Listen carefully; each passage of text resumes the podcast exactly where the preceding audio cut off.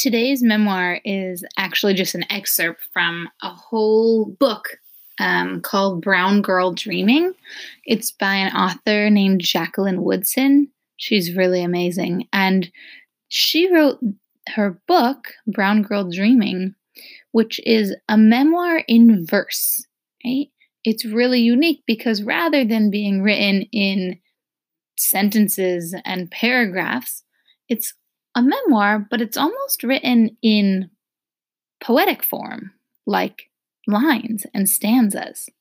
So it's a whole book, so I'm obviously not going to read the whole book, but today I thought I would read just a couple of excerpts because it's such a unique structure for a memoir. So, for those of you who loved poetry um, and also love memoir, you can kind of blend the two together, get really creative, and um, see what you come up with.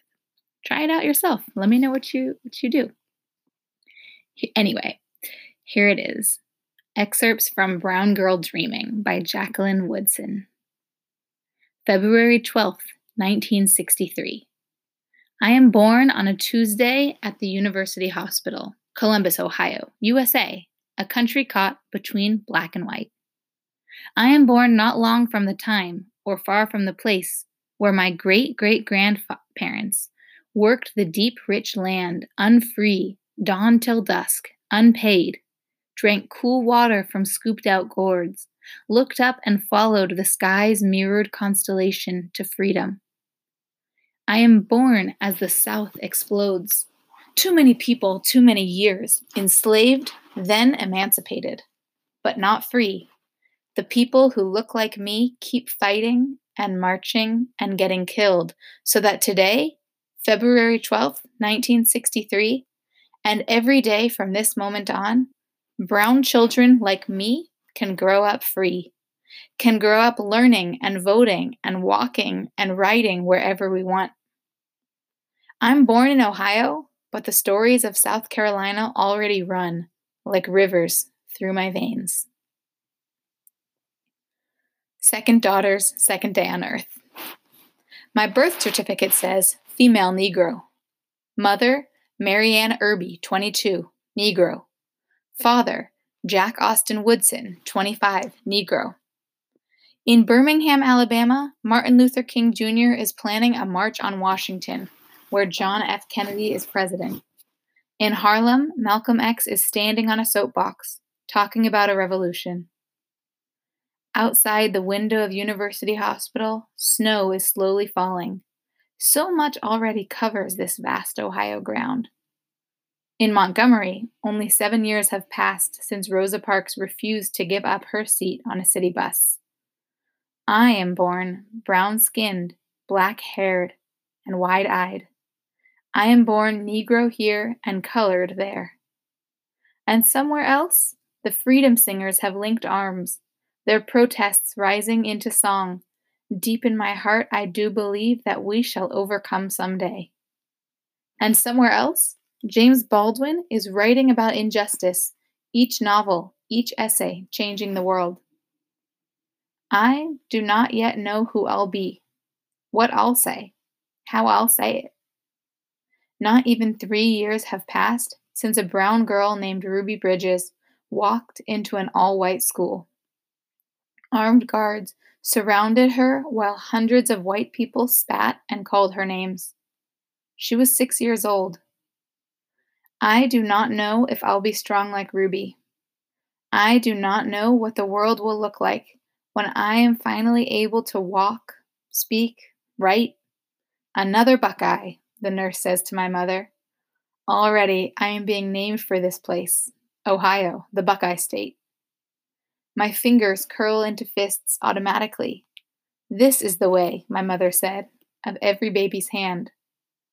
I do not know if these hands will become Malcolm's, raised and fisted, or Martin's, open and asking, or James's, curled around a pen. I do not know if these hands will be Rosa's or Ruby's, gently gloved and fiercely folded, calmly in a lap, on a desk, around a book, ready to change the world. It'll be scary sometimes. My great great grandfather on my father's side was born free in Ohio, 1832. Built his home and farmed his land, then dug for coal when the farming wasn't enough. Fought hard in the war. His name in stone now on the Civil War Memorial.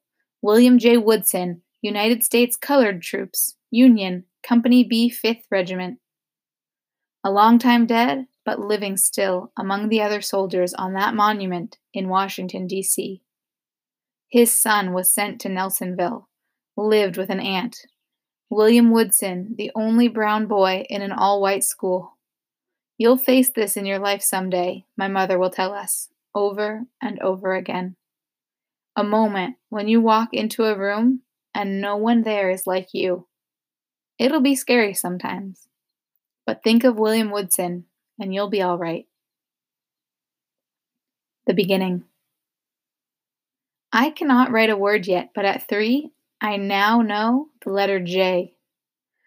Love the way it curves into a hook that I carefully top with a straight hat, the way my sister has taught me to do. Love the sound of the letter and the promise that one day this will be connected to a full name, my own, that I will be able to write by myself. Without my sister's hand over mine, making it do what I cannot yet do. How amazing these words are that slowly come to me. How wonderfully on and on they go. Will the world's end, I ask, whenever I remember to. Nope, my sister says, all of five years old now, and promising me infinity. Hair night. Saturday night smells of biscuits and burning hair. Supper done, and my grandmother has transformed the kitchen into a beauty shop. Laid across the table is the hot comb, Dixie Peach hair grease, horsehair brush, parting stick, and one girl at a time. Jackie first, my sister says, our freshly washed hair damp and spiraling over toweled shoulders and pale cotton nightgowns. She opens her book to the marked page, curls up in a chair pulled close to the wood burning stove, bowl of peanuts in her lap, the words in her books are so small I have to squint to see the letters Hans Brinker, or The Silver Skates, The House at Pooh Corner, Swiss Family Robinson. Thick books, dog eared from the handing down from neighbor to neighbor. My sister handles them gently, marks the pages with torn brown pieces of paper bag, wipes her hands before going beyond the hard bound covers. Read to me, I say, my eyes and scalp already stinging from the tug of the brush through my hair. And while my grandmother sets the hot comb on the flame, heats it just enough to pull my tight curls straighter, my sister's voice wafts over the kitchen, past the smell of hair and oil and flame, settles like a hand on my shoulder and holds me there. I want silver skates like Hans's, a place on a desert island I have never seen the ocean, but this too I can imagine blue water pouring over red dirt. As my sister reads, the pictures begin forming as though someone has turned on a television, lowered the sound, pulled it up close. Grainy black and white pictures come slowly at me, deep, infinite, remembered.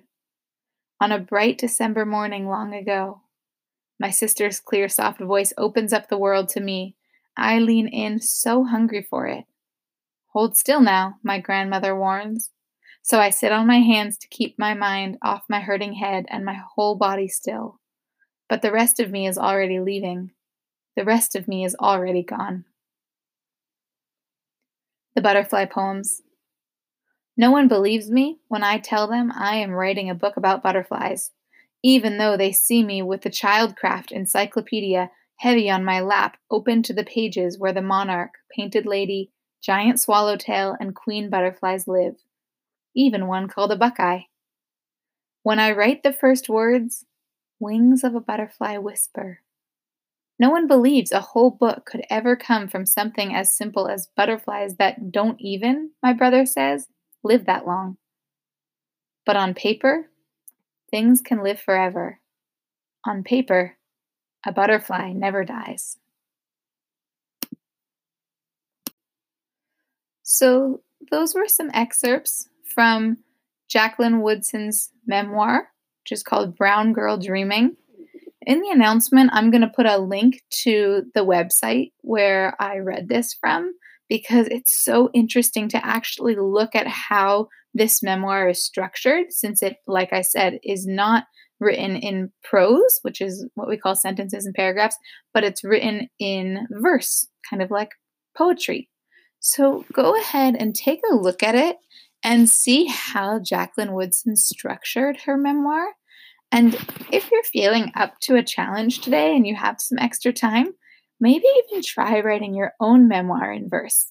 And if you do try it, please share it with me so that I can read it and um, give you some co- comments and some feedback, some compliments, because it's a really, really cool and brave thing to try out. I can't wait to see what you come up with. Make sure you share it with me.